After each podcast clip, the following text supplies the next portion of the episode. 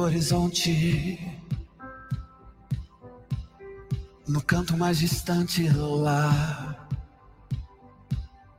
a tua mão está.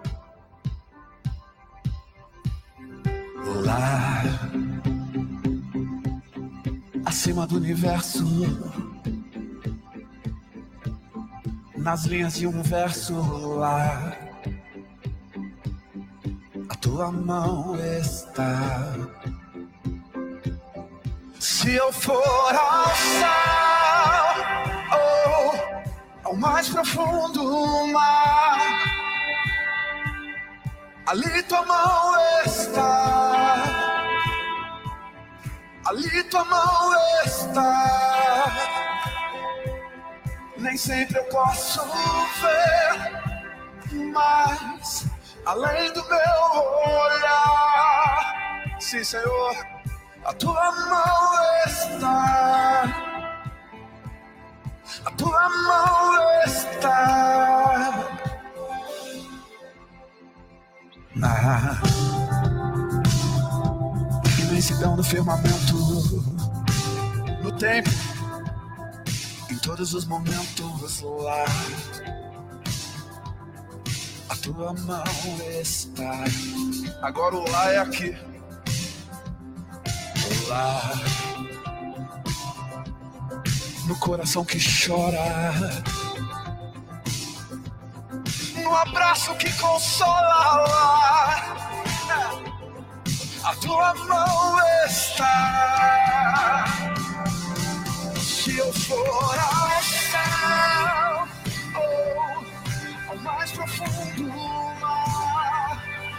sim, Senhor, ali tua mão está, ali tua mão está. Nem sempre eu posso ver, mas além do meu olhar tua mão está, a tua mão está. Deus está.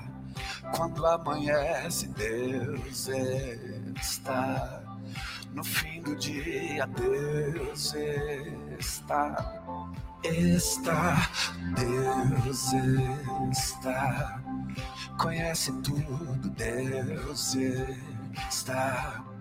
E o que preciso nele está, está.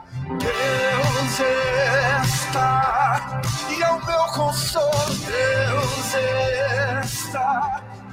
Nossa alegria nele está.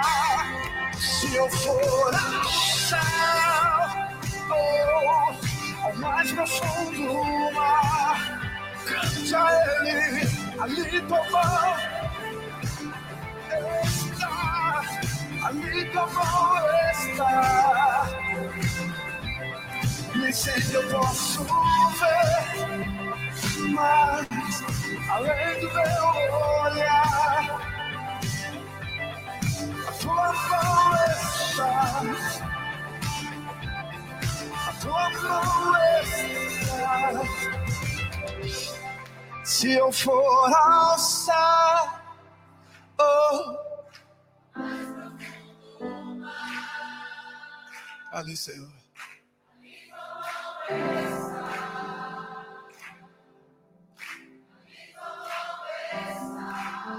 É verdade. Nem sempre eu posso ver, mas além do meu olhar, a tua mão está.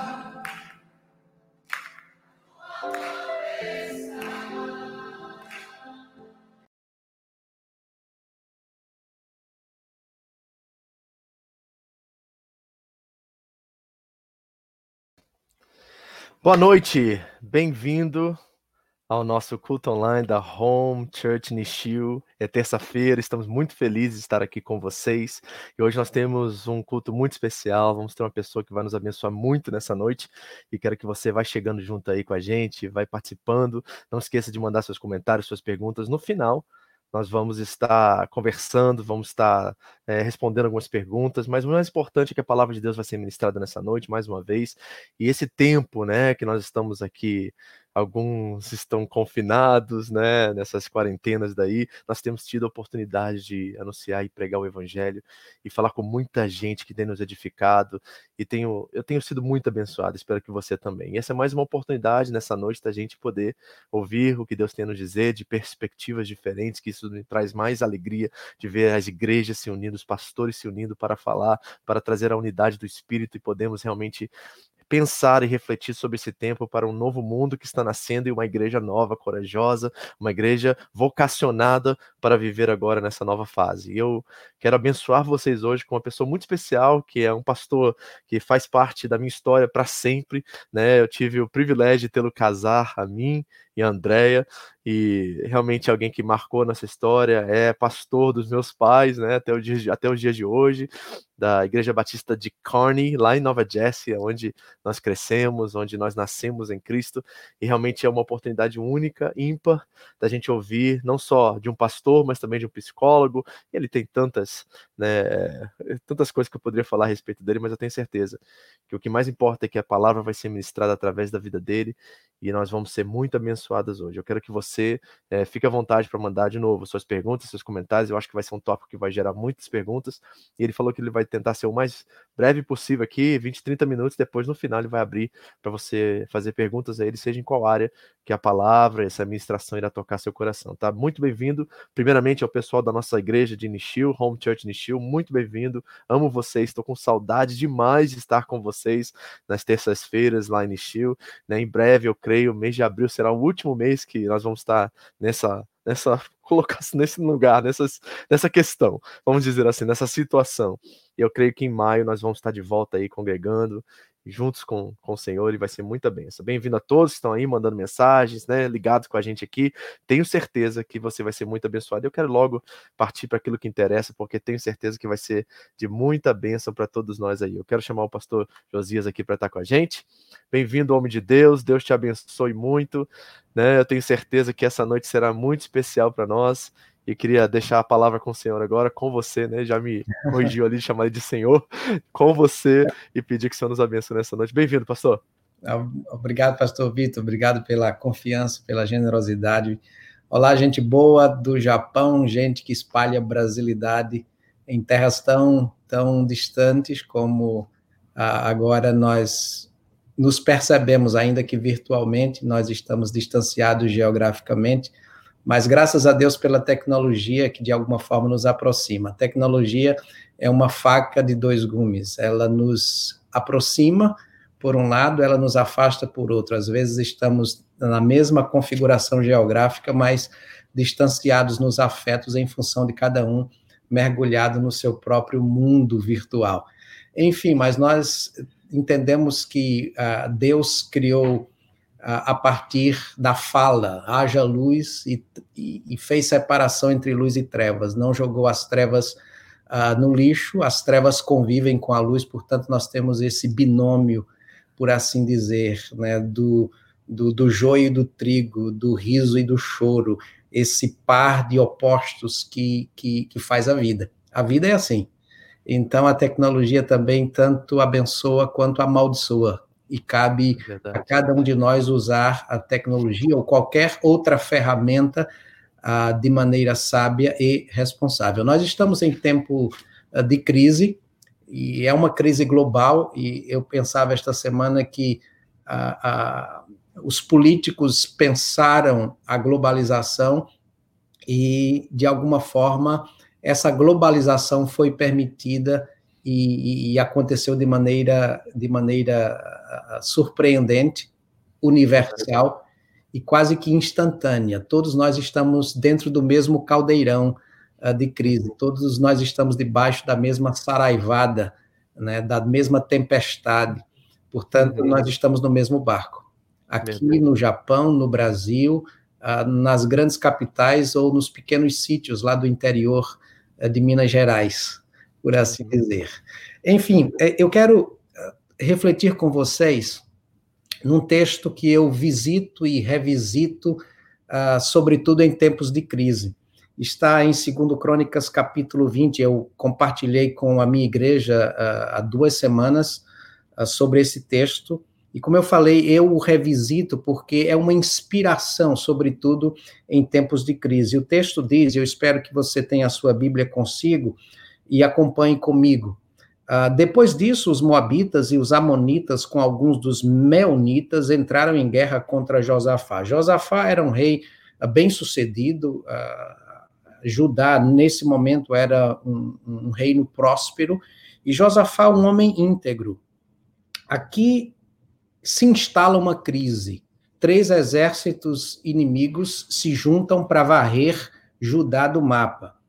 O texto diz, a partir do verso 2, que Josafá foi informado e um exército uh, enorme disseram a ele: Vem contra ti, de Edom, do outro lado do Mar Morto, já está em Azazon Tamar, isto é, em Gedi.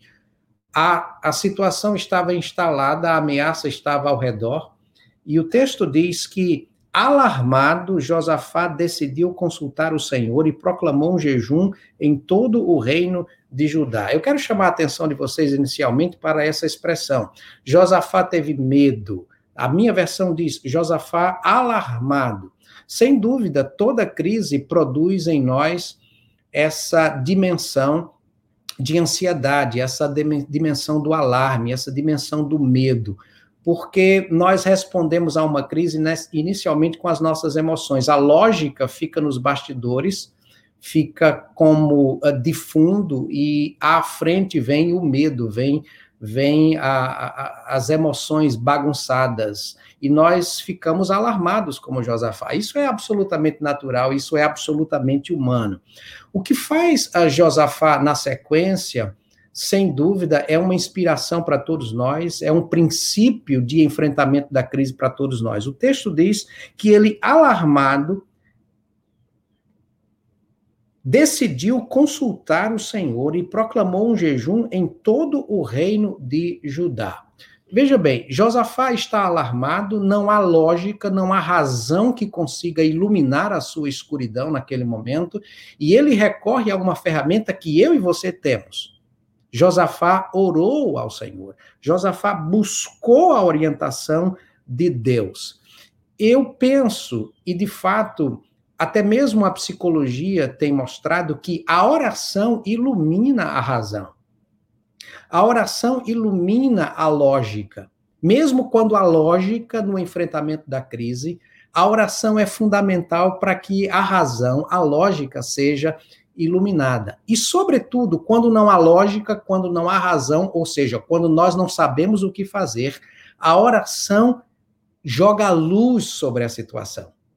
Portanto, eu e você que conhecemos essa ferramenta, e eu espero que nós conheçamos e usemos a ferramenta, nós precisamos, em tempos de crise, quando a ameaça está ao, ao redor, nós precisamos fazer valer a ferramenta que Deus disponibilizou a cada um de nós a oração. O apóstolo Paulo escreve sobre medo e ansiedade. Não andem ansiosos por coisa alguma, antes as necessidades de vocês sejam conhecidas diante de Deus pela oração e pela súplica com ação de graças. Portanto, nós temos uma ferramenta disponibilizada por Deus que deve ser acionada em todos os tempos, mesmo em tempos de lógica, em tempos racionais, em tempos de prosperidade, de prosperidade para que a nossa caminhada seja iluminada. E, sobretudo, em momentos de crise, a oração é crucial, a oração é fundamental. Muito bem, Josafá decide proclamar um jejum, ele congrega e convoca a comunidade para estar diante de Deus naquele momento de crise.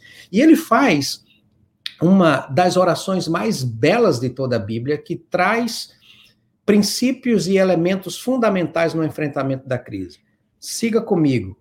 O texto diz, a partir do verso 4: Reuniu-se, pois, o povo vindo de todas as cidades de Judá para buscar a ajuda do Senhor. Josafá levantou-se na Assembleia de Judá e de Jerusalém, no templo do Senhor, na frente do pátio novo, e orou: Senhor, Deus dos nossos antepassados. Não és tu o Deus que está nos céus? Tu dominas sobre todos os reinos do mundo. Força e poder estão em tuas mãos e ninguém pode opor-se a ti. Aqui está o primeiro princípio para o enfrentamento saudável da crise. É o princípio da soberania de Deus. Há situações que nós podemos controlar, há situações que nós não podemos controlar. Há situações que estão em nossas mãos a ação efetiva no sentido da transformação do caos em criação. Há situações que não dependem da nossa ação. Quando isso acontece, nós precisamos entender que o controle vem de outro mundo. O controle vem de outro canto. O controle vem de outra dimensão. E nesse caso aqui, o controle vem daquele que tem todas as coisas em suas mãos. No, o Salmo 24 diz que do Senhor é a terra e a sua plenitude, o mundo e aqueles que nele habitam. Eu dizia para a minha igreja domingo próximo passado no culto online.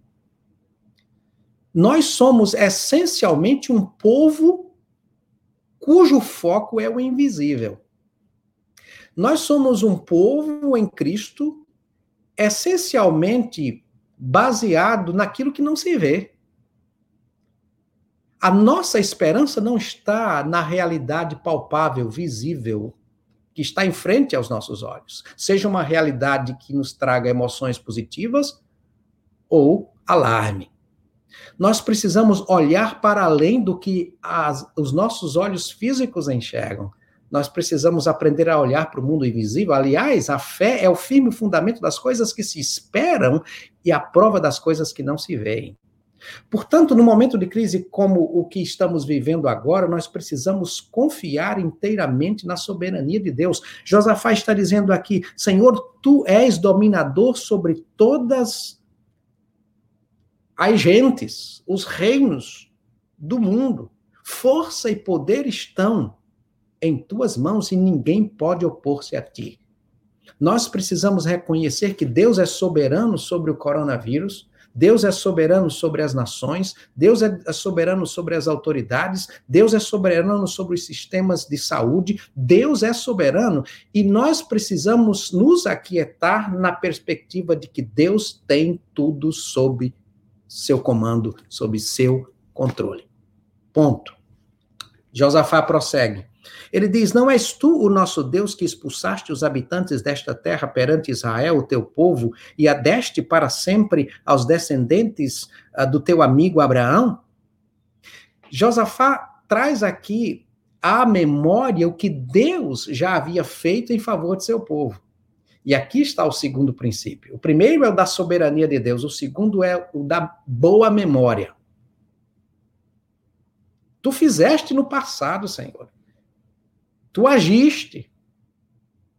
E eu me lembro de Lamentações 3:21, eu quero trazer à memória o que me pode dar esperança, ou o que pode me dar esperança. Eu quero cultivar pensamentos que me tragam emoções positivas, que nutram a minha esperança. E Paulo, escrevendo aos Filipenses, ele diz: No demais, irmãos, tudo que é bom, tudo que é honesto, tudo que é de boa fama, se há algum louvor, se há alguma virtude, seja isto a ocupar os pensamentos de vocês.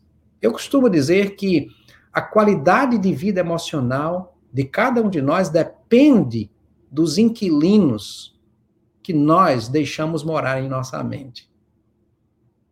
Eu e você temos o poder dado por Deus de observar os nossos pensamentos e fazer as reparações, as mudanças, as substituições necessárias para que a nossa mente seja ventilada, a nossa mente seja faxinada. Aliás, eu e você fazemos faxina em casa, limpamos a casa quase que todos os dias. Por quê? Porque se nós não limpamos a casa, a casa fica bagunçada. E a casa bagunçada produz emoções negativas. Assim também é a mente. A mente é como a casa, precisa ser faxinada o tempo inteiro. E o que precisa ser colocado no lixo são os pensamentos lixo. Nessas horas de crise, a, a tendência é que os pensamentos de derrota, de desgraça, se instalem e se tornem inquilinos dominadores. Nós precisamos aprender a fascinar a nossa mente o tempo inteiro, de uma maneira responsável, direta e objetiva, trazendo à memória o que nos pode dar esperança. Quantas vezes nós perdemos e, e, somos derrotados porque nós temos uma péssima memória espiritual? Nós só enxergamos a, a realidade tempestuosa e não nos lembramos do quanto Deus já fez por nós. Há um, um, um, um hino clássico que diz assim: Conta as bênçãos, conta quantas são recebidas da divina mão. Uma a uma dizes de uma vez, e hás de ver surpreso quanto Deus já fez. Quando você faxina a sua mente com com memórias de gratidão, memórias das intervenções de Deus, a sua mente fica mais preparada para lidar com a crise.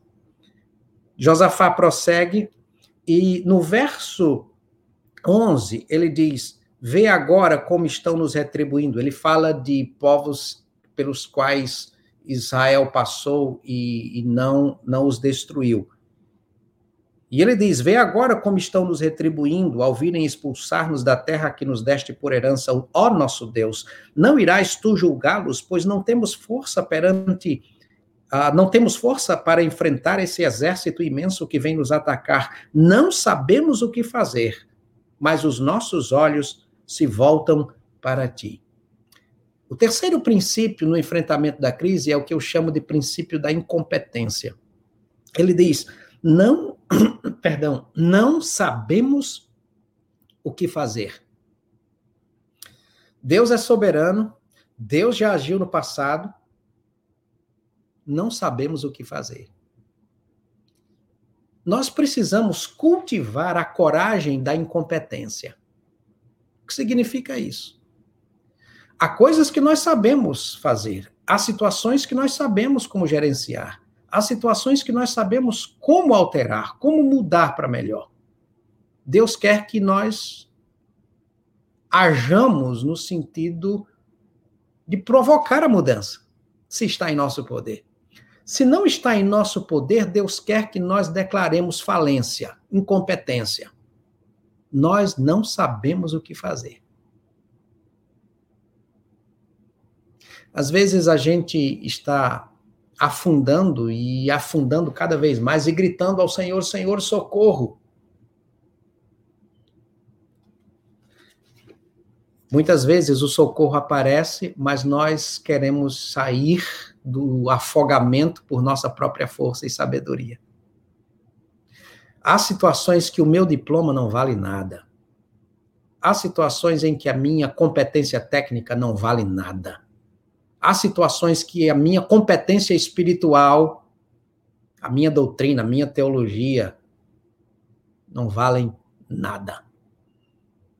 É nesse momento que eu devo declarar, Senhor, eu sou incompetente, eu não posso fazer nada.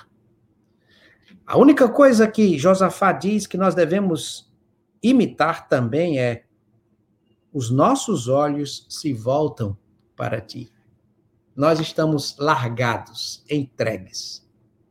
E é esse ponto que Deus aprecia e acolhe. Entrega o teu caminho ao Senhor, confia nele, e o mais ele fará. É essa declaração de incompetência de Josafá que provoca um reboliço no mundo espiritual. Veja a sequência do texto. Todos os homens de Judá, com suas mulheres e seus filhos, até os de colo, estavam ali em pé diante do Senhor. Então o Espírito do Senhor veio sobre Jaziel, filho de Zacarias, neto de Benaía, bisneto de Jeiel e trineto de Matanias, levita e descendente de Asaf no meio da assembleia. Ele disse: Escutem todos os que vi vivem em Judá e em Jerusalém, e o rei Josafá, assim lhes diz o Senhor: não tenham medo nem fiquem desanimados por causa desse exército enorme, pois a batalha não é de vocês, mas de Deus. Se eu declaro incompetência, a competência de Deus encontra espaço. A batalha não é de vocês, mas de Deus. É aqui que a situação começa a ganhar reversão. É aqui que a situação começa a ganhar luz e se encaminha para transformação, tanto no sentido pessoal, corporativo, quanto no sentido da realidade. Quantas vezes nós queremos batalhar no ringue que não é nosso? Queremos lutar a batalha que só Deus pode lutar. E a batalha que só Deus pode lutar, só Deus pode vencer. Por isso, o texto diz na sequência: amanhã desçam contra eles, verso 16. Eis que virão pela subida de Ziz e vocês os encontrarão no fim do vale, em frente do deserto de Jeruel. Vocês não precisarão lutar nessa batalha. Tomem suas posições, permaneçam firmes e vejam o livramento que o Senhor lhes dará, ó Judá, ó Jerusalém. Se vocês declararam falência e incompetência, fiquem calmos. Tomem suas posições e esperem. Eu me lembro de outro hino de nossa inologia clássica. As ondas atendem ao meu mandar, sossegai, seja o encapelado mar, a ira dos homens, as forças do mal, tais águas não podem a que eleva ao Senhor, Rei do céu e mar, pois todos ouvem o meu mandar, sossegai, sossegai, convosco estou para vos salvar. Sim, sossegai. Eu acho que alguns de vocês conhecem este hino. As ondas atendem ao meu mandar. A tempestade cessa quando Jesus do barco repreende os ventos e o mar. Senhor, não te importas que morramos? O Senhor se importa sim. É que a tempestade tem o seu ciclo para cumprir o seu propósito. No capítulo 5 de Romanos, o apóstolo Paulo diz que nós também nos gloriamos nas tribulações. Ele diz: Nós nos gloriamos na esperança da glória de Deus, mas não só isso, nós também nos gloriamos nas tribulações. Percebam, nos dois polos da existência, a esperança da glória de Deus, mas também as tribulações, as duas dimensões da vida. E ele diz por quê? Porque a tribulação produz a paciência ou perseverança. A paciência produz o caráter aprovado, o caráter refinado. E o caráter refinado produz a esperança. A tempestade tem o propósito de refinar o caráter. E o que mais Deus espera dos seus filhos é que tenham um caráter refinado. E esse caráter refinado não vem com celebração, não vem com churrasco e festa. O caráter refinado tem que passar pela depuração, como o ouro passa pelo fogo para ser depurado. Por isso, nós precisamos entender que Deus batalha pelo seu povo quando o seu povo declara incompetência. E Deus refina o caráter do seu povo através da crise. É nesse sentido que o texto continua e eu caminho para o final. Não tenham medo, nem desanimem. Saiam para enfrentá-los amanhã e o Senhor estará com vocês. Quando ouviu isto, Josafá prostrou-se rosto em terra e todo o povo de Judá e de Jerusalém prostrou-se em adoração perante o Senhor. Então os levitas, descendentes dos coatitas, dos coreitas, levantaram-se e louvaram o Senhor, o Deus de Israel, em alta voz. De madrugada partiram para o deserto de Tecoa. Quando estavam saindo, Josafá lhes disse: Escutem-me, Judá e povo de Jerusalém, tenham fé no Senhor, o seu Deus, e vocês serão sustentados. Tenham fé nos profetas do Senhor e terão a vitória. Depois de consultar o povo, Josafá nomeou alguns homens para cantarem ao Senhor e louvarem pelo esplendor de sua santidade, indo à frente do exército cantando: Deem graças ao Senhor, pois o seu amor dura para sempre. Não sei se vocês perceberam o que Josafá fez aqui. Ele cometeu uma loucura do ponto de vista militar. Em vez de colocar flecheiros à frente do exército, ele colocou cantores, ele colocou um coral. Vejam bem, a crise ainda estava ali ao redor. A ameaça era a mesma. Mas a disposição do coração de Josafá já era outra, porque ao declarar incompetência e ao ouvir através do profeta o Senhor dizer-lhe: "A batalha é minha", ele levou o povo a adorar o Senhor e colocou cantores à frente do exército. E o texto diz que quando começaram a cantar e a entoar louvores, o Senhor preparou emboscadas contra os homens de Amon, de Moabe, dos montes de Seir, que estavam invadindo Judá, e eles foram derrotados. Quando os cantores começaram a adorar, Deus começou a agir simultaneamente e sem que eles tivessem atirado uma só flecha, o inimigo foi derrotado. Concluo. Nós estamos em guerra. É uma guerra com o invisível. Aliás, nós vivemos em guerra com o mundo invisível. Paulo diz que a nossa luta não é contra, contra carne ou sangue. Como eu disse no início, nós somos uma gente do invisível nós aprendemos a lutar sem enxergar o inimigo. E nós temos a ferramenta da oração, da palavra e da adoração. Quando o povo começou a adorar, Deus começou a agir. Essas ferramentas estão em nossas mãos. Canalização do nosso medo para buscar o Senhor reconhecimento e afirmação da soberania de Deus. Resgate da boa memória espiritual das intervenções que Deus já fez por nós. Declaração de incompetência. Entregar a batalha ao Senhor, a batalha que não é nossa, é dele. Se é dele, é dele, e só ele pode, de fato, lutar. Cabe a nós agradecer, louvar e esperar em posição de luta, mas sem ação efetiva, no sentido de deixar Deus agir com gratidão, com louvor e adoração. Eu espero que de alguma forma essa palavra encontre o seu coração e faça sua mente aquietar-se. Aquietem-se e saibam que eu sou Deus. Serei exaltado entre as nações, serei exaltado em toda a terra. Não foi diferente do, no passado, não é diferente agora que a nossa mente aquietada encontre sintonia com Deus que já está agindo. Que o Senhor nos abençoe. Amém. Pastor Vitor. Amém, querido. Glória a Deus. Que palavra abençoada, viu? Foi muito edificado, muito abençoado. Estou aqui anotando aqui os pontos, estou aqui guardando isso para mim, porque realmente é muito pertinente esse momento.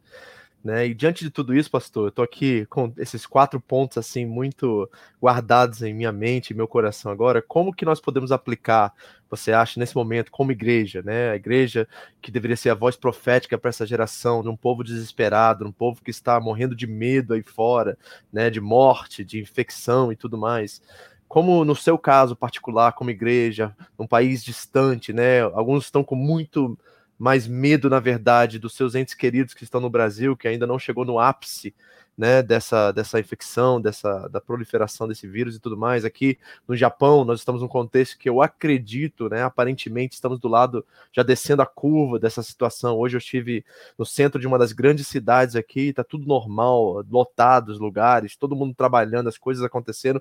Então, para os japoneses, eu vejo uma percepção de que eles já viraram a curva mas os brasileiros estão chegando agora nesse momento e nós temos muitas famílias que têm seus avós, seus pais, numa certa idade já avançada, estão na zona de risco. Como nós podemos aplicar isso? Essa é a pergunta que eu tenho para você hoje à noite. Como nós podemos aplicar isso, essa confiança na soberania, lembrando das coisas, das intervenções de Deus na história, lembrando que nós somos incompetentes, impotentes, na verdade, diante de tudo isso, né? entregando a Ele essa batalha. Como é que a gente aplica isso? O que, que o senhor diria para nós nesse sentido? Ok. Acho extremamente importante que nós aprendamos a lidar com as nossas emoções.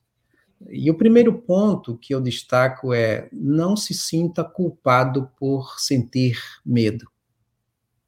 Medo é uma reação natural do ser humano, seja ele gente de fé, seja ela uh, gente sem fé, a religiosa. Enfim, o que eu quero dizer é, é natural sentir medo. Eu e você temos medo. Ansiedade faz parte da vida. O problema é quando o medo se transforma em desordem mental. Uh, não permita que o medo paralise você. Não permita que o medo deixe você sem nenhum tipo de postura. E a postura principal nesse momento, você que é, é gente de fé, postura principal é, é, é a mesma de Josafá: é transferir para o invisível o seu medo, transferir para o invisível as suas emoções, transferir para o colo uh, de Deus uh, a bagunça que, que a realidade tem provocado no seu coração. Foi o que fez Josafá. Né? Se você pode fazer alguma coisa por alguém, pelos seus familiares que estão no Brasil, faça o mais rápido possível. Se você não tem controle algum, não tem ferramenta alguma capaz de, de, de ser acionada nesse momento, busque o Senhor. Transfira para o Senhor esses pensamentos uh, de derrota, esses pensamentos uh, de prostração. Transfira mesmo. Transforme a sua mente num, num altar em que todo esse fluxo mental desordenado é transformado em oração. Senhor, eu não sei o que fazer, Senhor, eu estou alarmado, Senhor, eu estou com medo. Se você conseguir transformar a sua mente uh, de, um, de um lugar escuro e sem perspectiva, num lugar de oração em que você transforma os pensamentos em fluxo devocional, a sua mente estará muito mais serena para enfrentar a crise. Amém. Glória a Deus. Amém. Bom, pessoal, você que está nos assistindo aí, você que é parte da Home Church, ou estão, que está entrando aí, estou vendo gente dos Estados Unidos, do Brasil chegando, pode mandar suas perguntas. É, o pastor Josias, ele é psicólogo também, né? Pastor, fale um pouquinho da, da, da sua história, né, acadêmica e tudo mais, para que o pessoal possa ter um pouquinho de entendimento sobre isso e, e aquela, os dons que o senhor já, já deferiu ao Senhor. Eu sempre fui muito apaixonado uh, pela teologia e pela psicologia, porque são dois olhares diferentes que em algum ponto se tocam. a, a psicologia, se bem trabalhada, confirma a palavra, e a palavra, se bem interpretada, acolhe a psicologia. São olhares diferentes para o mesmo lugar, e esse lugar é o coração humano. É claro que, que a teologia, no caso a Bíblia, aponta para além da vida aqui e agora aponta para a salvação, que eu chamo de salvação macro, a salvação para o céu. E a psicologia, tanto quanto a Bíblia, a psicologia aponta para a, a salvação no sentido do cotidiano. Aliás, a palavra salvação ah, na Bíblia é a mesma palavra para cura. Então, a, a, salvação não é apenas a, a compra do bilhete para o céu a salvação é também a compra do bilhete para o que nós chamamos de vida abundante, vida que floresce. De, desse modo, eu me apaixono pelos dois lugares, as duas lentes que focam no mesmo lugar, que é o coração humano.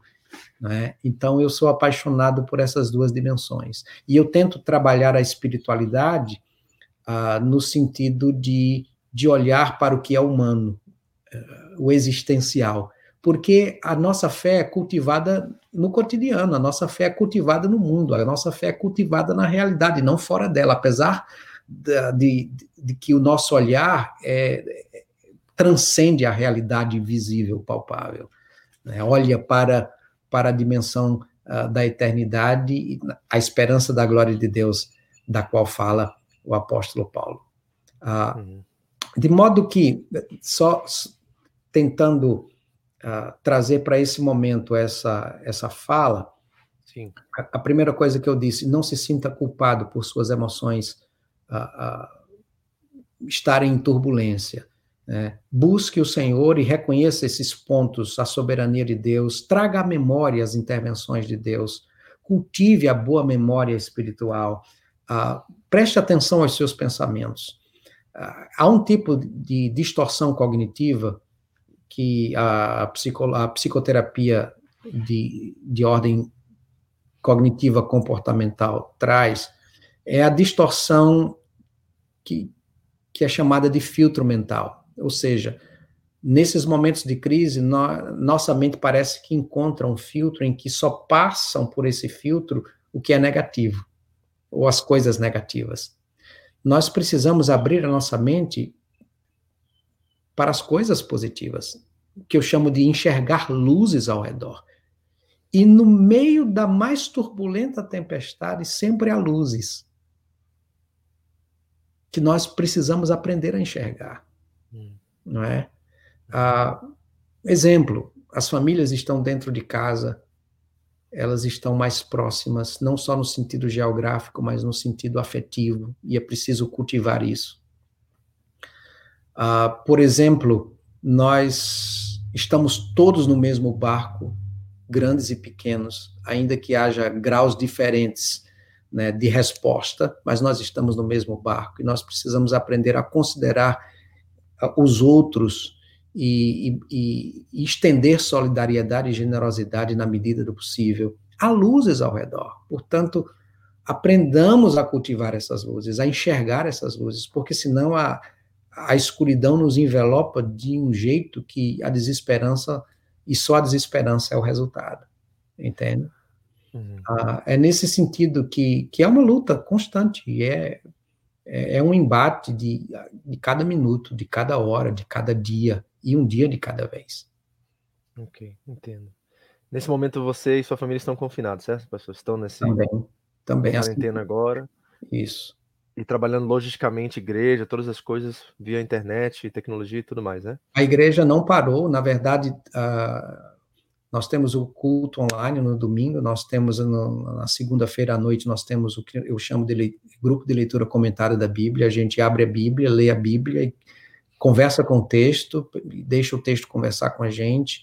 Ah, na quarta-feira temos o culto de oração. Na sexta-feira eu, eu, eu, eu sempre entro na sala e, e as pessoas entram, a gente conversa, mas eu vou começar na sexta-feira o que eu chamo de projeto Avivamente, que eu já fazia já fazia ah, fisicamente com a igreja há algum tempo, há um ano e meio atrás a gente a gente parou, agora a gente vai retomar online a gente entra e apresenta o Avivamente, que são, são, são webinars, seminários, uh, workshops né, nessa área de espiritualidade e, e, e vida emocional. E, e, no domingo volta. Enfim, a igreja está tá caminhando do mesmo jeito. Agora não está igreja, está sendo igreja mesmo, né? E, fora das quatro paredes, né? É, e eu creio uh, piamente, Vitor, que, que o mundo não será mais o mesmo depois dessa crise. Uhum e Concordo. haverá uma transformação, haverá um novo jeito de ser, né? Ah, por isso, é, é, por isso eu creio piamente que Deus não provocou a crise necessariamente, mas Deus permite que a crise se instale para provocar mudanças, porque não há mudanças significativas sem crise. Aliás, a vida é pontuada por crises. Né? A gente já nasce em crise, a gente já nasce, já nasce em crise, isso aí. Uhum. Né? Da, uhum. da, infância para a adolescência, da adolescência para a juventude e, fase adulta e meia idade e, e, e, boa idade, como a gente chama, né, querendo mascarar que, que é, é câncer e enfado. Enfim, a vida é pontuada por crises e não há mudanças significativas sem crise. Então eu quero uhum. crer que, que nós teremos nós teremos um mundo diferente. Uma é. igreja nova nasce nesse período também, né, pastor? Acho que também, é um tipo de ser igreja, né? Também. A, a, a gente precisa aprender a valorizar aquilo que de fato tem valor. A gente uhum. precisa trazer Cristo novamente para o centro da igreja, para o centro da pregação, para o centro da devoção, para o centro Amém. das nossas conversas. Porque Amém. Cristo está na periferia, nós deixamos Cristo na periferia. E nós e nós colocamos no centro no altar principal de nossa devoção, nós colocamos muitas outras coisas.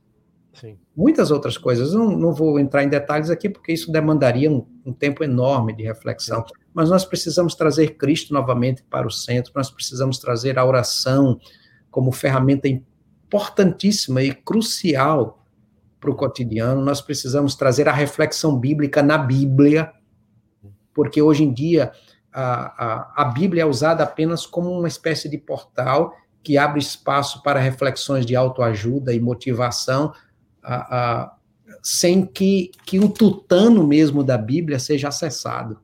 Sim. Né? Então, ou a igreja acolhe essa crise como canal de, de, de transformação, ou ela vai continuar na mesma.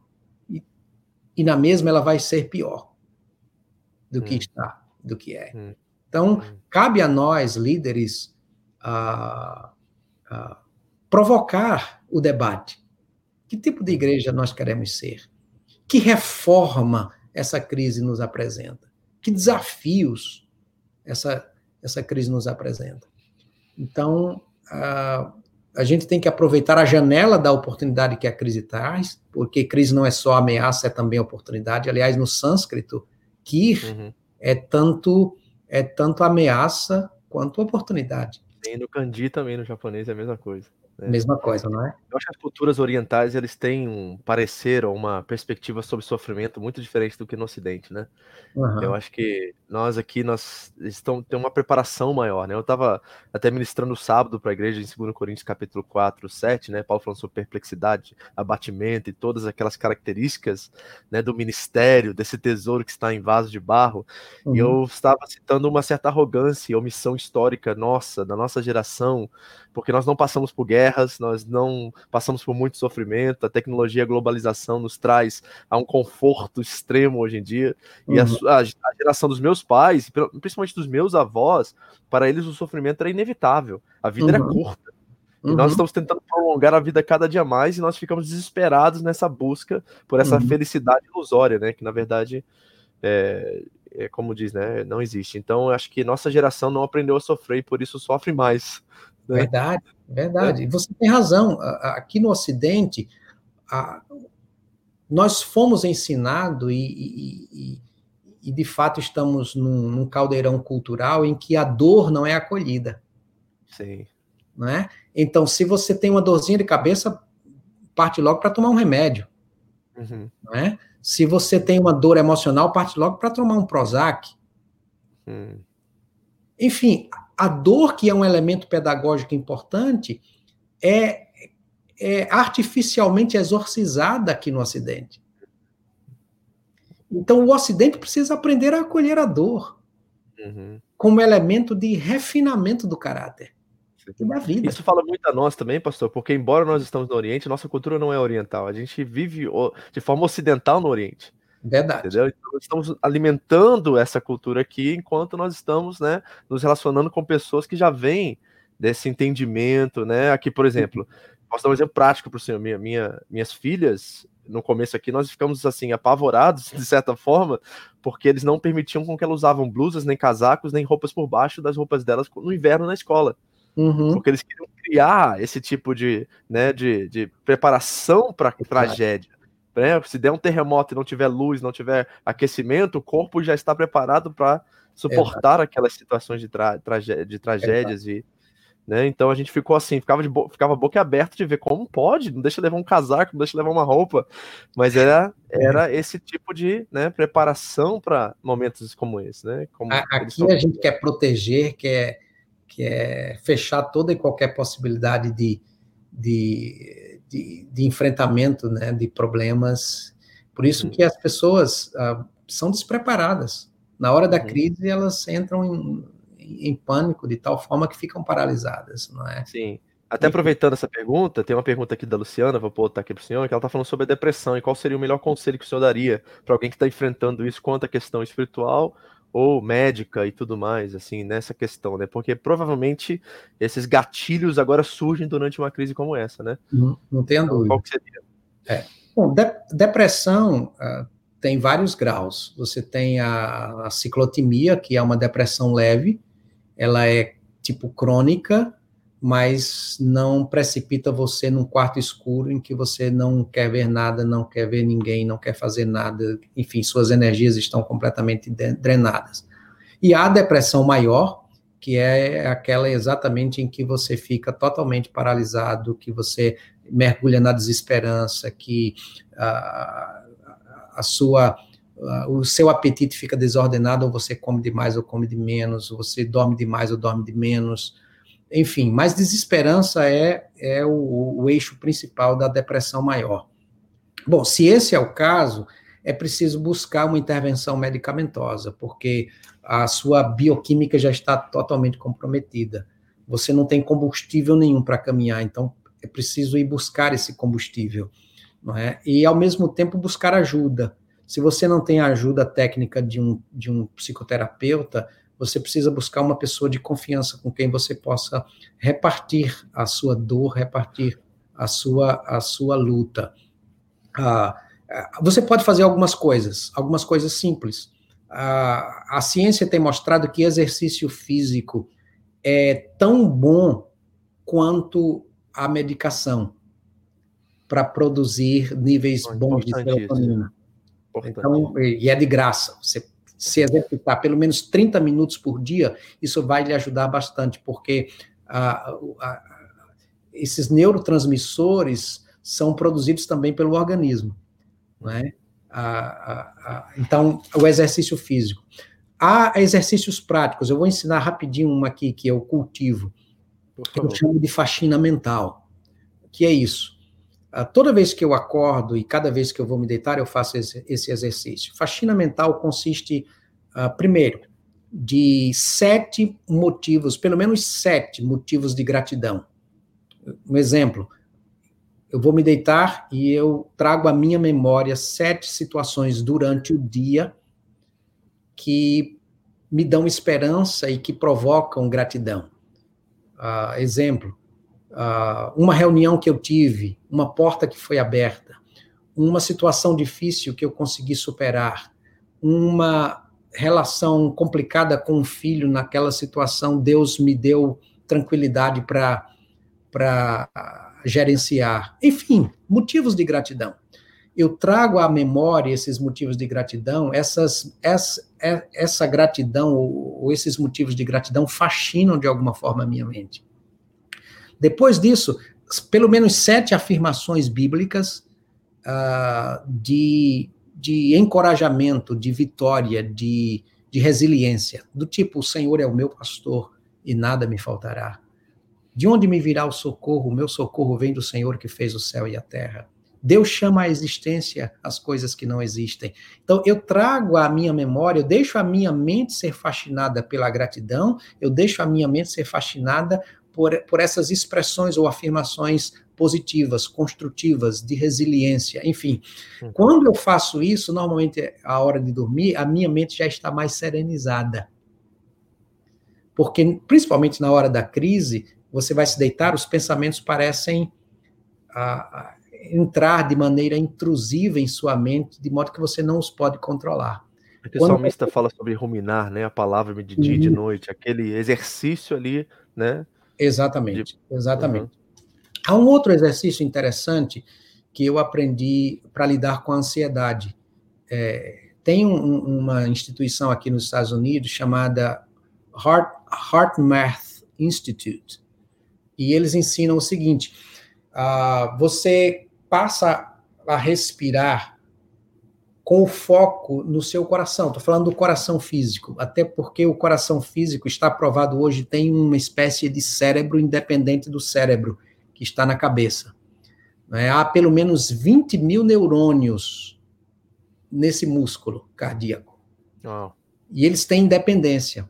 Quando o nosso coração funciona em sintonia com o nosso cérebro, há uma harmonia. Uhum e o enfrentamento do estresse se torna muito mais saudável, muito mais viável.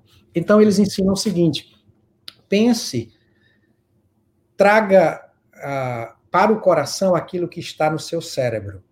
Uma ruminação de algo ruim, traga para cá.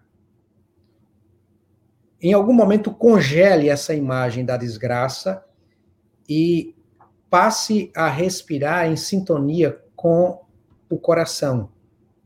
Então, você pode usar esse ritmo respirando ou inspirando. Um, dois, três, quatro, cinco. Parou, expira. Um, dois, três, quatro, cinco. Você faz isso por pelo menos sete vezes, mas com foco aqui no coração. Você congelou a imagem da desgraça e você respira a partir do coração nesse ritmo. Um, dois, três, quatro, cinco, parou. Um, dois, três, quatro, cinco, parou. Cuidado para não se hiperventilar. Ah, enfim, você pelo menos sete vezes. Um, um elemento que eu uso, que é importante, eu uso normalmente o Salmo 23. O Senhor é o meu pastor e nada me faltará. Mas o foco aqui. Sim. Deitar-me faz em verdes pastos. Guia-me mansamente às águas tranquilas. A própria métrica dos salmos tem essa esse ritmo. Uhum. Então, ao mesmo tempo que eu estou respirando melhor, eu, eu, ao mesmo tempo que eu tiro do meu cérebro o cenário e trago para o coração, eu estou cultivando a palavra de Deus. Hum. Quando você não estiver recitando a palavra de Deus, traga à memória uma cena do passado que lhe fez muito bem. Hum. E continue o processo de respiração com essa memória. A memória aqui, não a memória aqui. Traga para cá. Muito importante, eu acho, né? Essa transferência Sim. que você está falando, né? Porque a gente Sem fica dúvida. aqui aí pira, né? Sem dúvida. Exato. Uhum. Saia do seu cérebro. Uhum e comece a viver. Hum. Saia daqui, traga para cá. O coração, do coração, diz a Bíblia, procedem as saídas da vida. Da vida. O cérebro fica bagunçado uhum. e bagunça o coração. O coração pode se aquietar e sereniza o cérebro. Uhum. Certo? Uhum. É, é esse exercício que eu ensinei é aprendido com a prática. Certo. Você tem que fazer isso pelo menos duas vezes por dia para se transformar numa segunda natureza. Quando eu acordo de manhã, a minha mente já desperta nesse eixo de prática. Uhum. Então isso me ajuda muito pela manhã, não é? Outra coisa importante, a oração está comprovado cientificamente, a oração tem o mesmo efeito que a meditação. E é o, é o efeito de ativar o córtex pré-frontal. O córtex pré-frontal é uma espécie de CEO do cérebro, executivo do cérebro. Uhum. É o córtex pré-frontal que impede que, que o, o, o cérebro que nós chamamos de cérebro reptiliano, que é o cérebro animal, é o cérebro das paixões, né? sobretudo a amígdala. A amígdala é, é, é do tamanho de, um, de uma ervilha, mas é uma espécie de alarme do cérebro. Diante da crise, é a amígdala que, que dispara o alarme e você fica perturbado no sentido de ou atacar ou fugir. O córtex pré-frontal diz: opa, para aí, não é bem assim, calma, calma. Hum. O grande problema é que é que ah, essa parte do cérebro que é o, o, a parte mais antiga, é a parte passional, é muito mais rápida. Hum. Até porque no passado, o homem primitivo e, e os animais precisavam agir de maneira rápida para fugir do, do predador. Sim. Quando nós cultivamos a meditação, a oração, Sim. E ah. olha, só um minutinho, pastor, só para um, um, minutinho, que às vezes as pessoas veem isso como uma questão oriental, que nós estamos no Japão, né? Então okay. sempre tem aquelas, aquele zen, aquelas, nós não estamos falando desse tipo de prática ou exercício, né, de ascendência espiritual, de nova era, essas paradas começam a vir na mente das pessoas, enquanto nós estamos falando de coisas cientificamente provadas e tudo mais, né? É. E pelo contrário, a Bíblia está marcada pela meditação. Sim. A lei do Senhor medita de dia e de noite. De noite o princípio isso. é o mesmo. Meditação uhum. é, é convívio experiência uhum. com o silêncio. Uhum. uhum.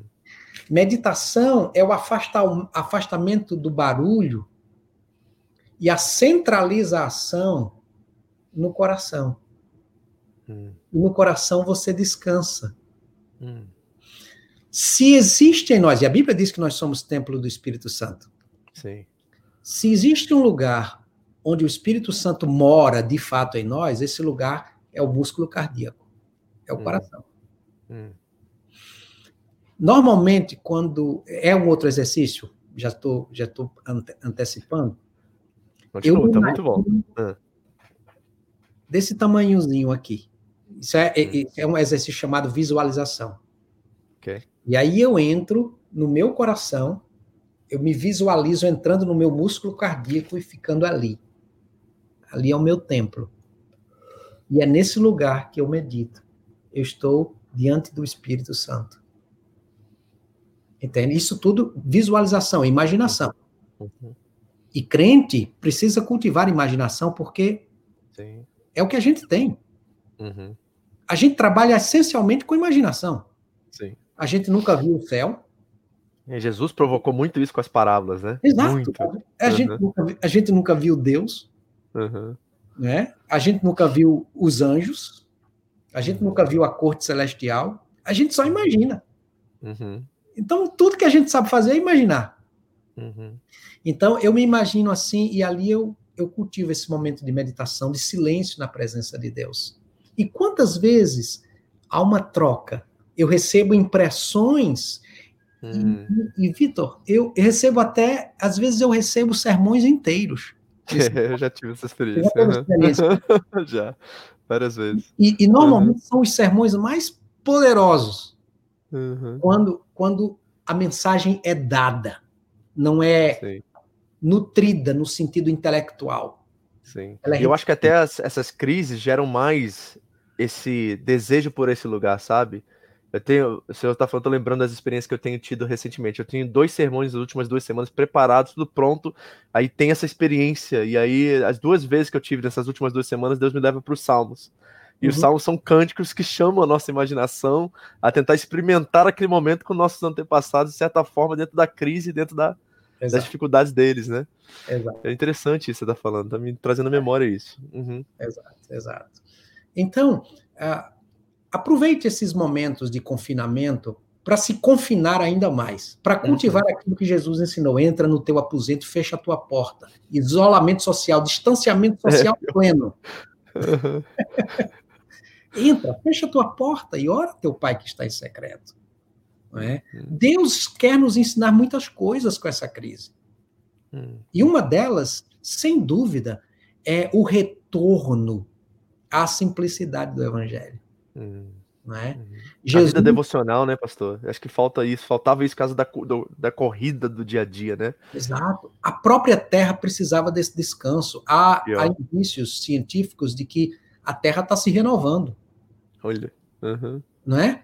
A, a, os lugares estão menos poluídos, os rios, as cidades. Sim. Até a Terra precisa de isolamento. Uhum de descanso. Eu vi que na China teve um relatório que mudou o ar da China nesse tempo que eles ficaram parados. Não tenho mudou. dúvida. Não uhum. tenho dúvida. Né? Quem sabe o aquecimento global estava tomando proporções que uhum. Deus precisava dizer: para aí, vocês já não querem parar, não? Eu vou resetar vocês, né? Uhum. Geral. Uhum. Até para a vida continuar. Hum. Entende? Então, nós precisamos aprender, é outro exercício. A, a gente ficaria aqui o dia inteiro. É um exercício que eu chamo de ressignificação. O que é ressignificação? Uh, Epicteto e também Marcos Aurélio, com o estoicismo, uh, eles ensinaram o seguinte: não é o que acontece com você, mas são os pensamentos que você cultiva em relação ao que acontece com você. Hum os fatores provocadores hum. da depressão, da ansiedade, hum. da prostração. Hum. Uhum. Entende? Então, muito presente hoje em dia, né? Muito. Não tenha dúvida. Então, um, um exercício importante é a ressignificação. Ah, eu fui abusado quando eu tinha três anos de idade. É por isso que a minha vida não dá certo. Eu estou com 50, um exemplo. Hum. A minha vida é uma desgraça por causa disso. Então, ressignificação é, ok, aconteceu, foi de fato uma tragédia, é, um, uma violência sem tamanho, mas o que você vai fazer com isso? Não é? É importante ressignificar. Foi uma desgraça, mas nesse momento eu tenho a graça de estar vivo e tenho a graça de poder dar a volta por cima. Nesse momento eu tenho o amparo de Deus e eu tenho a sabedoria de Deus para dar passos. Que passos eu posso dar? Aí você ressignifica. Porque senão a gente fica preso a crenças. Qual é a crença? Ok, eu fui abusado no passado, a minha vida não vale nada, meu pai me abandonou, eu não tenho valor nenhum. Se eu não tenho valor nenhum, eu não faço nada que produza valor no contexto social. Então, eu vou sabotar a minha própria vida. Pode falar. Não estou te escutando.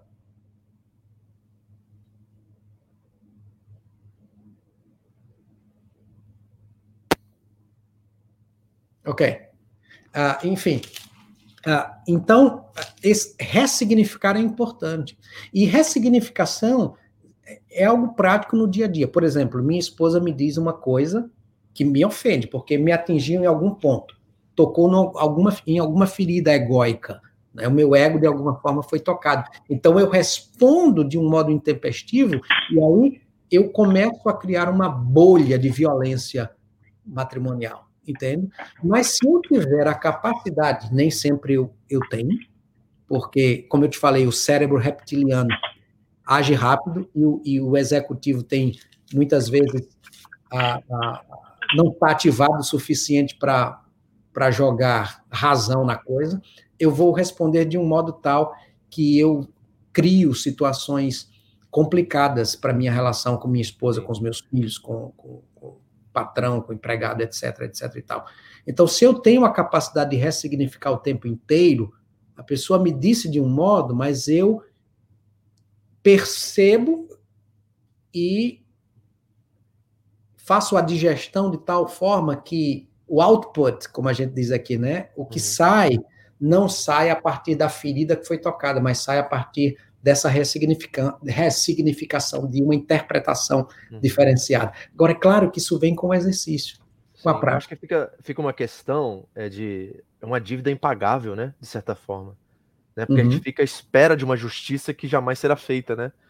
Exato. E, até a eternidade, até o dia né, de Cristo Jesus, mas assim, a gente fica nessa pendência, nessa corrente amarrada a certas questões do passado que nessa vida, nesse momento agora, são impagáveis, uhum. e aí uhum. nós não né, saímos desse processo, parece uma coisa que vira um círculo vicioso verdadeiramente, e aí isso causa, e aí eu sei que o senhor pode dizer isso para mim, que isso causa, né, isso ataca todas as áreas do físico, do emocional, da nossa relação Entendo. com Deus. Não tenho né? dúvida. E não é o caso de dizer que a pessoa não tem razão. Acho que é importante validar Sim. as emoções que a pessoa traz. Sim. É? Ah, os traumas do passado ah, têm um peso forte e nós não podemos desprezá-los. Eles existem. Uhum. E como, como líderes, nós validamos o que a pessoa traz. Sim. Mas, ao mesmo tempo, nós desafiamos a pessoa a fazer interpretações novas, a ressignificar uhum. e a olhar para frente assumindo posições de responsabilidade diante dos traumas. O que é que você vai fazer com tudo isso? Né? Em que eu posso ajudar você? Eu acho que essa é a postura que, que eu e você temos tido e, e como líderes, mas não deixar a pessoa numa bolha de lamentação e de vitimização Sim. ao ponto de uhum. paralisá-la, não é? Sim. E eu acho que o cristianismo ele tem uma resposta, acho que mais significante do que qualquer outras cosmovisões aí fora, né? Porque o budismo vai dizer que é uma ilusão, tudo isso, e a vida é uma ilusão. Né? Eu, eu, trabalhei isso até nesse tema de 2 Coríntios 4, porque até as religiões kármicas vão dizer a vida é isso, e foi alguma coisa que você fez no seu passado. O cristianismo aponta para um Deus que enfrenta o sofrimento na, de, na cara, né? Ele olha para o sofrimento, enfrenta o sofrimento, morre em nosso lugar, e é um Deus que sabe e conhece todas as nossas fraquezas, intercede por nós desse, dessa perspectiva, desse ponto de vista de entender na pele o que nós estamos passando. Então isso uhum. traz para mim esperança, entendeu? De saber que eu não estou só nessa situação, que eu não uhum. tenho um Deus que está, né, não é transcendente nessa, nessa forma, não é um Deus Emanuel comigo, no meu uhum. sofrimento, na minha depressão, na minha luta, alguém que enfrentou a angústia né, de, de sangrar por mim, de dar lágrimas de sangue em tanta angústia, profunda angústia que ele sofreu, dele saber exatamente o que eu estou sentindo no meio disso e não é, fazer pouco caso do meu sofrimento, sabe? Mas uhum. me ajudar e dar, dar minhas mãos no meio de tudo isso e dizer que ele venceu e nós podemos vencer com ele, trazendo uhum. a paz dele para nós, entendeu? Uhum. Então eu acho que o cristianismo tem uma resposta ainda mais, né, importante é, na vida da pessoa, né, que está passando por isso agora, né? É. Acho que as religiões eh, tentam responder à pergunta Sim. da existência, uhum. não é? Ah, ah, por que eu estou aqui? Né? Uhum. O que eu estou fazendo aqui? E o que vai acontecer depois que eu não estiver aqui? Uhum. É, eu acho que as religiões tentam responder a essa pergunta e, e, e, e, todas elas, pelo menos as mais clássicas, trazem respostas. Essas respostas nem sempre são convincentes e nem uhum. sempre uh, trazem o mesmo grau da resposta esperada. Eu, eu, eu, eu, trabalho da seguinte forma, Vitor. Fala. A essa altura da minha vida, eu me dou o direito de pensar assim eu não mexo com as categorias da salvação macro, da salvação para o céu. É? E eu tento simplificar essas categorias em cinco pontos que eu aprendi quando criança. Eu pequei, Deus me ama, Cristo morreu por mim, eu aceito, estou salvo. Uhum. Eu simplifico dessa forma, não discuto isso, não filosofo essa dimensão. Isso certo. faz parte da minha base de crença. E eu não arredo daí. Porque se eu arredar daí, eu dou um salto do barco da fé cristã. Certo. Por outro lado, eu dialogo com as religiões no contexto da, da salvação do cotidiano. E nesse sentido, eu dialogo com o budismo. Não uhum. no sentido de, de aceitar e ser budista. Sim. Mas, por exemplo, eu encontro pontos interessantes de sintonia. Quando, quando a Bíblia diz todos pecaram e separados estão da glória de Deus, há uma correspondência disso no budismo. A existência é sofrimento. É, eu acho que Sim, a vida é sofrimento. Né? Uhum. É? Ou seja, os, os dois pensamentos dizem o seguinte: o homem está debaixo de maldição. Uhum. Certo? Certo. O homem está debaixo de maldição. Ah, enquanto cristão, eu vejo que a Bíblia diz: como sair dessa, dessa maldição? Uhum. Não é? O, cristianismo me aponta o Cristo. Uhum. É? Se com tua boca confessares e em teu coração creres que Deus o ressuscitou dos mortos, serás salvo. Uhum. Para ser salvo dessa maldição, desse sofrimento, dessa queda, dessa prostração, Cristo. O budismo vai dizer: é preciso reconhecer que o sofrimento vem por conta do desejo. É, exatamente. Né? Sim, a ah, distância do desejo e a realização dele, né? Exatamente. Então, uhum. o que é salvação? Salvação é a superação do desejo. Certo. Para o budista, né? Uhum. Uhum. E diante disso ele tem o, os, os oito, o caminho dos oito passos. Sim. Alguma coisa dessa natureza, é, né? Os oito a, pilares, é. Uhum. é. A ação certa, a palavra certa, o pensamento certo, a concentração certa, né? a, uhum. a, a, vida certa no sentido funcional, enfim. Uhum. A salvação pela produção de um caráter saudável, de relações saudáveis. É isso que o budismo vai pregar, a mente saudável, etc. e tal. O cristianismo mostra o Cristo para a salvação maior, uhum. em termos de, de céu, Deus, mas também mostra o Cristo como a salvação do cotidiano. Quando a Bíblia diz eu sou o caminho, a verdade e a vida, quando a Bíblia aponta Cristo como caminho, não é só um caminho para o céu maior, uhum. o céu pós-morte, mas Sim. para o céu do cotidiano. Sim. Quando Cristo é o caminho, como foi que Cristo viveu no mundo? Se uhum. Cristo é o caminho e o exemplo, nós precisamos viver como Cristo. E é nesse ponto que nós, de alguma forma, vamos encontrar o pensamento Sim. budista que os teólogos vão chamar de graça comum, né? Nesse, Exato. Nesse aspecto. Uhum. Exato. Então, o que é que Cristo prega? Exatamente a ação certa, uhum. o pensamento certo, uhum. a relacionamentos corretos. Uhum. Entendeu? Uhum. Então, nesse ponto, eu encontro sintonia. Sim. Eu preservo a salvação para o céu, que o budista não, não encontra. Nem existe, nem existe é. Uhum. E eu aprendo com eles, sem deixar a minha tradição, como cultivar uma mente mais saudável, uhum. como cultivar a paz, como uhum. cultivar uh, como escolher viver de uma maneira saudável, no sentido, por exemplo, o budista ah, proíbe, pelo menos na, na, na, origem, proíbe você ganhar a vida vendendo cachaça, uhum. certo? Ganhar uhum. a vida vendendo droga, uhum. Ganhar a vida de maneira fraudulenta com corrupção. Sim. Entende? E a certo. Bíblia também o faz. Sim. Convergem, né? Muitos dos princípios morais até convergem nesse sentido. Exato. Então, em vez de desprezar plenamente as outras religiões, eu dialogo com elas. E quanto mais eu dialogo com elas, mais firme eu fico na minha tradição. Sim, sim. Entendeu? Sim. Então eu aprendi isso, a não ter medo do diálogo. Exatamente. Perfeito. Entende? Ah, porque, porque embora, embora eu tenha a verdade central do evangelho crístico, que é a salvação para o céu, eu não mexo nisso, não discuto isso. Uhum. Eu simplesmente recebo. Como, uhum. como Anselmo, a, a, no final da Idade Média, dizia: Eu não entendo para poder crer. Uhum. Eu creio e busco uhum. entender. Uhum. Perfeito. É isso mesmo. Tá certo? É. Mas no sentido do cotidiano, eu tenho muito a aprender com os outros. Sim, claro. Os orientais têm muitas coisas a ensinar para gente. É um tipo de não inteligência humilhada, né? É um tipo de inteligência humilhada. É. É.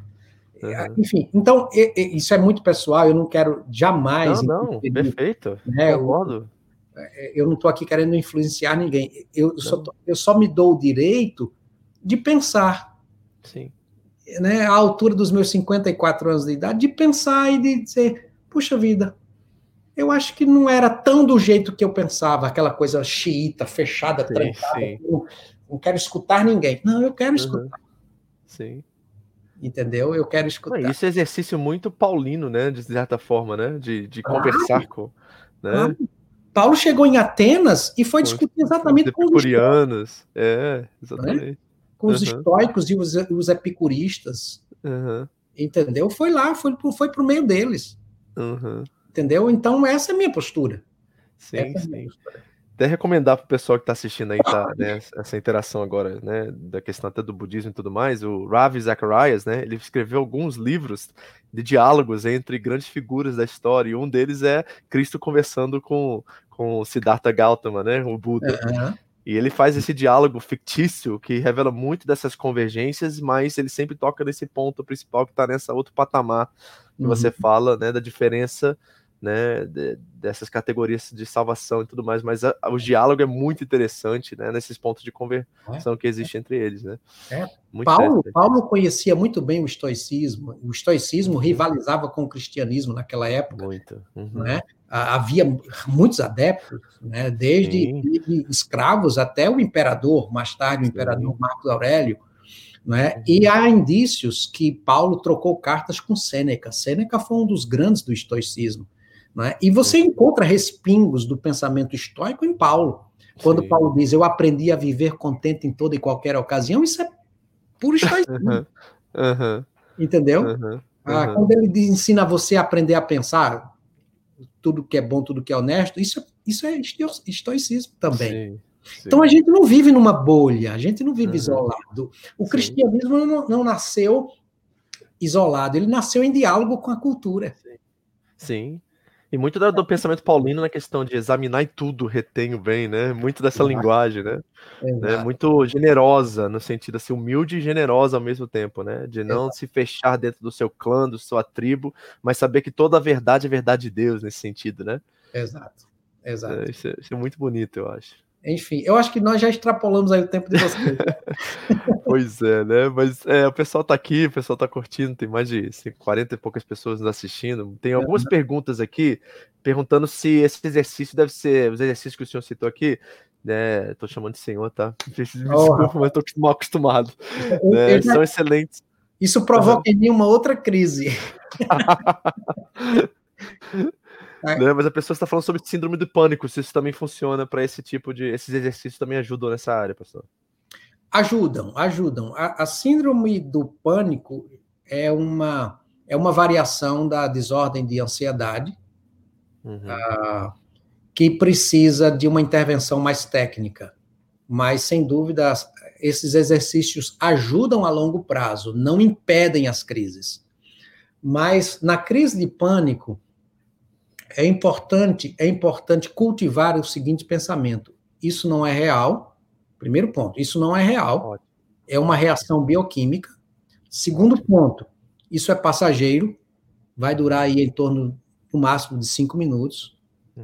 É uma pergunta, só para parar aqui seu pensamento, assim, sem estragar seu pensamento. Ah, eu acho que eu quero responder a meu povo que está aqui, porque as pessoas têm uma tendência muito a espiritualizar. E eu acho que você começou pela, pela racionalidade. Isso. Eu acho que isso é muito importante, entendeu? A gente uhum. tem esse defeito, eu acho, de achar que a ciência, a medicina, tem. Eh, a gente faz essa dicotomia entre ela e aquilo que é transcendente, aquilo que é religioso, sabe? Eu acho que isso precisa acabar urgentemente, entendendo que essas faculdades, essas, essas essas ferramentas que Deus nos dá também vêm dele, uhum. entendeu? E não, não, criando esse, esse profano, imundo, essas dicotomias que a gente vai criando que não são muito saudáveis e acaba é, não, não, nos dando as ferramentas necessárias para trazer a cura que nós precisamos, né? Então é muito uhum. importante, tá falando, o senhor começou lá da, da razão, né, da medicina, de ver como isso funciona e aí trabalhando as questões e convergendo a espiritualidade nisso, né? Uhum, uhum. Ah, sem dúvida. A, a, quando você fala dessa separação, isso é extremamente importante. Primeira coisa, e eu espero que está em sintonia com o que você comentou agora, é muito importante você não demonizar isso. a doença. Uhum. Não demonizar a depressão, não demonizar a crise de pânico, não demonizar a ansiedade. Perfeito. Tudo isso é humano. E crente não deixa de ser humano. Isso aí. Não é? A fé não blinda você. Hum. A fé fortalece você. Certo? Esse é o primeiro ponto. Não demonize os outros e não se autodemonize. No sentido de dizer, crente não, não passa por isso, eu não devia estar não deveria estar passando por isso, isso é falta de fé, isso, uhum. enfim. Não é? Depressão é, é, é um problema de saúde, ansiedade, desordem de ansiedade é um problema de saúde, a crise de pânico, enfim, tudo isso faz parte do, da natureza de ser gente. Uhum. Esse é um, um ponto importante.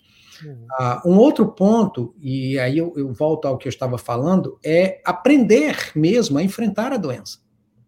Seja buscando uma ajuda técnica, porque muitas vezes muitas vezes uh, os neurotransmissores estão em níveis uh, muito, muito aquém do normal. Um exemplo, se você, se você tem diabetes, precisa tomar insulina, você toma, não é? Sim. Você toma insulina. Hum. Então, uh, se você tem crise de pânico, provavelmente você tem picos de dopamina, você tem tem picos de, de neurotransmissores que provocam essa, essa reação do corpo. Entendeu? A adrenalina é lançada no seu organismo de tal forma que o, o, o resultado é o mesmo de, de, de, quando você está diante de uma ameaça maior. Exemplo, você está de cara com uma onça, uhum. o, o funcionamento de fundo é esse mesmo. Os, o seu cérebro prepara você ou para atacar ou para fugir. Uhum. O pânico é exatamente isso, só que não tem objeto nenhum. Uhum. O medo é, é imaginário, o medo é interno. Então é um pânico que você não sabe por que está daquela forma. É uma reação do seu organismo a, a, a uma situação que não é real. Entendeu? Então acho que o primeiro ponto é, é, é imaginar, é, é, é pensar o seguinte: isso, isso não é real, Segunda coisa, isso é passageiro. Terceira coisa, eu não estou tendo um ataque cardíaco, não vou morrer, entendeu? Isso vai passar. E aí você pode cultivar, nesse sentido, os exercícios que eu ensinei ajudam, cultivar, cultivar a, a boa respiração. Normalmente a pessoa ansiosa não respira bem, é a respiração rasa. O ar não entra. Entendeu? O ar não entra. Então, quando você cultiva ou, ou pratica exercícios de respiração, ah, você oxigeniza melhor o seu organismo. E, e, e, naturalmente o seu corpo vai vai lidar melhor com, com o medo, com a ansiedade. Certo? Hum. Então, pratique esses exercícios de respiração, cultive a meditação, a oração. E quando eu falo da oração semelhante à meditação, não é aquela oração cognitiva. É a oração de entrar no coração, de ficar em silêncio diante de Deus. Hum. Aprender a ouvi-lo, né? Porque Exato. a gente não faz isso muito bem, né? Então, tudo isso vai lhe ajudar. E pode até prevenir ataques de pânico. Hum. Entende? Uhum. Porque muitas vezes você não sabe por que o ataque veio, mas a sua mente está naquele momento, sem que você perceba, de maneira inconsciente, a sua mente está cultivando pensamentos e emoções que servem como gatilho para a uhum. crise. Uhum. No momento em que você fica, fica em observação da mente, você está em silêncio, você está consigo mesmo, o seu cérebro em sintonia com o seu coração, o seu cérebro não estará tomado por pensamentos automáticos de desgraça, de derrota é, e de ameaça. Entende? Uhum. Mas não existe um, um, segredo, uma chave que você desliga o botão da crise. Né? Ah, existem atitudes preventivas. Sim, se medicar também, né? Ficar num, num tipo Sim. de buscar ajuda isso técnica. Ser, é, isso é importante, né? A gente precisa é. parar de ter medo de, de usar a ciência como ferramenta. A ciência é uma bênção de Deus. Sim. Tudo pode ser bênção e tudo pode ser maldição, dependendo de como é usado. Uhum. Não compre a afirmação de quem quer que seja de que adoecimento é pecado. Isso aí. Carregar uma doença é ser menos crente. Uhum. Entendeu? Uhum. Uhum. Exercite a sua fé, mas busque a ajuda técnica quando necessária, porque isso faz parte do movimento de Deus no mundo. Sim. Seria dos grandes homens de Deus, né? Se, se fosse, né? Uhum o, o, diagnóstico, o veredito sobre eles, não queria de Paulo sobre esse espinho da carne, que diria de Lutero, de Calvino, de todos esses grandes homens Exatamente. da história, se nós julgássemos eles pela aparência física, ou pela doença ou não doença, nós não teríamos nada hoje em dia se não fosse é. isso, né? Exato. E Deus usa esses homens falhos, né? Sendo um Deus perfeito, ele usa instrumentos, né? É, Realmente... até porque você trouxe bem Paulo, até porque existem dores que são dores dadas. Hum. Não são dores é. buscadas, né? No caso dele, sim, né? Ah, no caso de Paulo, foi me dado. Eu, eu não pedi, eu não busquei, é. consequência do meu erro. Uhum. Foi me dado. E eu pedi, eu orei três vezes, e a resposta foi: não. Uhum. O meu poder se aperfeiçoa é na, fraqueza. Isso tem um propósito e esse propósito será cumprido. Então ele disse: então, já que não sai mesmo, vou me gloriar, vou me gloriar na minha doença. Sim. Porque quando eu penso que estou fraco, estou forte. É. Aí ele muda, isso é ressignificação. É isso mesmo. Ele ressignifica em sua mente. Ok, esse espinho, na verdade, não é espinho, é uma hum. escada para crescimento. Hum. Isso. Será que nós poderíamos usar o corona dessa forma também? Será que essa situação, né, não é uhum. para nos destruir, mas exato. é para nos tornar mais fortes, né? Exato, exato. Isso é ressignificação. Uhum. Entende? Uhum. Gente, viver dói. Hum. Viver dói e vai doer até o fim. Às vezes dói mais, às, vezes dói mais, às vezes dói menos, mas dói. Viver dói. Uhum. E a gente precisa aprender a conviver com a dor. Uhum. É uma, é uma coisa assim, tão, você fala isso, pastor, eu me lembro do currículo de Paulo agora, veio na minha mente agora. Eu falo assim, esse cara usava isso como afirmação do seu apostolado, é. entendeu? Não era as grandes coisas que ele fez, não eram os seus diplomas, nos seus canudos na parede, não era nada disso, ele dava um currículo de derrota, parecia, né? Exato. Isso hoje, ele não seria aceito em nenhuma faculdade, em nenhum lugar com esse currículo que ele tinha, mas ele usa, usava e via isso como um troféu né? Porque ele sabia ressignificar todos os seus sofrimentos é, para a glória de Deus, né? Exato, exato, sem dúvida. Que coisa, né? É, então isso aí uhum. vai para você que está nos assistindo aí. Eu estou vendo algumas pessoas aqui que são muito amadas, né? Que estão passando por lutas, né? Eu tô ouvindo a Shirley aqui, falou que essa aí doeu, né, Shirley? Pois é, né? A gente sempre viu, ela tem um filho autista, né? A gente sempre viu o filho dela como uma bênção de Deus na vida deles. Sempre vemos um menino como um menino alegre, feliz, que traz alegria para nossa comunidade, né? E sempre, desde o dia que a gente conheceu a Shirley, a gente viu o Davi como uma bênção para nossa igreja, né? Uhum. E, e ele realmente revela o cuidado, a glória de Deus, o amor de Deus pela Shirley, pelo Márcio, pela família deles, e, e é isso mesmo, uhum. né? Que todas as coisas, né? Cooperam para o bem daqueles que amam a Deus, né? Exato. Então, exato. é maravilhoso tudo isso, pastor. E muito bom ouvi-lo. Obrigado por nos dar essa uma hora e meia aí. Eu sei que o pessoal vai, vai me xingar aqui porque a gente vai terminar. Mas é bom que deixe um gostinho de quero mais aí, quero mais aí para frente. Se Deus é. quiser, vamos ter mais oportunidade. Parece que nós aqui no Japão tá tudo parecendo que nós vamos ficar um mês em casa. É, é só mesmo. em maio que a gente vai voltar à atividade. Aqui o Trump também já disse que até 30 de abril não, não, não tem, vai continuar do mesmo jeito. Então vamos fazer de novo isso aqui semana que vem, se Deus permitir? Podemos, podemos fazer. Podemos e aí, fazer. pessoal, topa trazer o pastor Josias de volta para conversar com a gente aqui. O pessoal amou, tá, tem vários comentários aqui, o pessoal dizendo traz, gostei muito. E realmente trouxe um pouquinho mais de segurança, confiança, alívio para as nossas almas, né? Como Jesus disse, né? Vinde a mim, vós está descansado, sobrecarregado, e eu darei descanso às suas almas. E tem isso, e o Senhor cumpriu isso para nós hoje, nos trazendo mais esperança, trazendo mais uma palavra de que né? Isso vai passar também, né? E a gente, ah, Cristo, Cristo passa. vai nascer no final disso tudo, vai ser Cristo em nós, esperança da glória no final de tudo isso. É verdade. Tudo passa, tudo passa. Passa o que é bom e passa o que é ruim. Isso. Às vezes a gente está no bem bom e acha que vai, vai eternizar aquele, aquele momento de celebração, mas passa. Sim. Como também os momentos ruins passam. A gente se adapta, a gente se ajusta. Eu me lembro que lá em Recife, quando eu morava, de vez em quando a minha igreja ficava perto de um mangue, apesar de ser no, no bairro de Boa Viagem, na praia, uh, tinha uma, um, uma comunidade empobrecida perto e tinha um mangue. E quando eu ia fazer visitas ali, era um, um, um cheiro horroroso. Hum. Mas cinco minutos depois, eu já não sentia tanto horror no cheiro. Ou seja, a gente se ajusta. É, né? A gente se adapta. Uhum. Entende? Verdade, e tudo passa. Verdade. Isso vai tudo passar passa. também. E nós vamos sair do outro lado muito melhores. Melhores maridos, melhores esposas, melhores pastores, uhum. melhores indivíduos, cidadãos. Sim. E eu espero. Eu tô ouvindo que... coisa boa, pastor. Vou te falar. Lá fora o bicho tá pegando, mas dentro, a igreja, as pessoas estão vivendo Isso. tempos assim incríveis em Isso. suas famílias.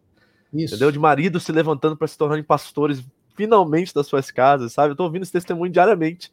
Tipo assim, olha, não tá tendo culto, então meu marido decidiu que a gente vai fazer um culto aqui em casa, então, durante a semana, coisa que nunca aconteceu em toda a, história deles, né? Então, assim, Exato. coisas extraordinárias estão acontecendo, né? Exato. coopera, de verdade. Exato. Muito feliz, muito feliz. Ora por nós, para a gente terminar, pastor, por favor. Claro, sem dúvida.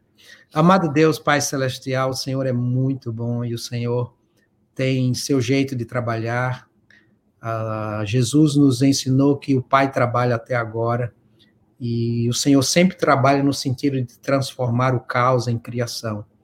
Ó Deus, muito obrigado, porque a tua luz é jogada em nossa escuridão, ilumina a nossa caminhada e nos dá segurança mesmo eh, em meio à tempestade. Obrigado por esse bate-papo, por esse tempo juntos aqui. Peço-te pelos meus irmãos que estão uh, lá no Japão. Que o Senhor abençoe o pastor Vitor, sua família, uh, os membros de sua igreja, os vizinhos. Que o Senhor abençoe os brasileiros no Japão. Que o Senhor abençoe o Japão. Que o Senhor abençoe o mundo, as autoridades, dando sabedoria àqueles que têm a ferramenta na mão para exercitar a saúde, a exercitar a luta contra, contra essa ameaça. Pai, abençoa os imigrantes que estão ao redor, ao redor do mundo, Deus, abençoa-nos e ajuda-nos a aprender. Dá sensibilidade às autoridades em relação a essa minoria que, que, que formamos em terra estrangeira, Pai. Pedimos-te que tu abençoes o nosso coração, a nossa mente, tu nos ilumines de tal forma que aprendamos e cresçamos, que transformemos essa desgraça em graça, que transformemos esse espinho em escada para crescimento e amadurecimento. Cuida do teu povo e que a graça do Senhor Jesus Cristo, teu grande amor, ó Deus, a comunhão do Espírito Santo sejam sobre todos nós e sobre o povo de Deus inteiro no mundo, agora e sempre. Amém. Amém, querida. Muito obrigado. Deus te abençoe muito. Um beijão na família toda aí, né? O senhor está na Flórida, né? Estou na Flórida. Estou na Flórida. Né? Que bênção, glória a Deus. Muito obrigado e vamos ver se a gente consegue marcar semana que vem aí para a gente bater mais um papo, o senhor trazer outra palavra para a gente e deixar esse povo aqui é, fazer as perguntas que eles estão fazendo. O povo está muito feliz aqui, todo mundo mandando um oi, obrigado para o senhor aqui, viu? Amém. O pessoal está feliz, foi uma noite muito especial para a gente. Eu tô muito, sou muito grato a Deus pela sua vida e, e como eu disse, né? O senhor já está na minha história para sempre, né? Fez Bom. meu casamento, quando eu nem crente eu era ainda. eu me lembro daquele dia, daquele dia que eu fiz o casamento de vocês. Um abraço, é. André, nas, nas, nas, meninas aí, nas crianças. Sim. Tá bom? Fiquem, Muito fiquem obrigado. Um abraço, gente. Gente boa aí que está no Japão. Deus abençoe Amém, vocês. Pastor. Deus abençoe. Muito obrigado. Amém. Amém, querida igreja. Deus abençoe vocês. Uma boa noite a todos. Pessoal de Nishio aí, Deus abençoe vocês. Estou com saudade, mas já já nós nos veremos, se Deus permitir assim, tá? Um beijão a todos. Em nome de Jesus, muito obrigado por essa noite. Obrigado pelas mensagens, pelas perguntas. E é isso aí, tá? Nos vemos. Amanhã talvez vai ter mais uma surpresa para vocês aí. Tô organizando aí. Se der tudo certo, amanhã à noite tem mais um com alguma outra pessoa muito especial pra gente aqui. De casa agora, não daqui do Japão, mas de casa, que vai vir nos abençoar, tá bom? Uma boa noite a todos. Deus abençoe vocês em nome de Jesus.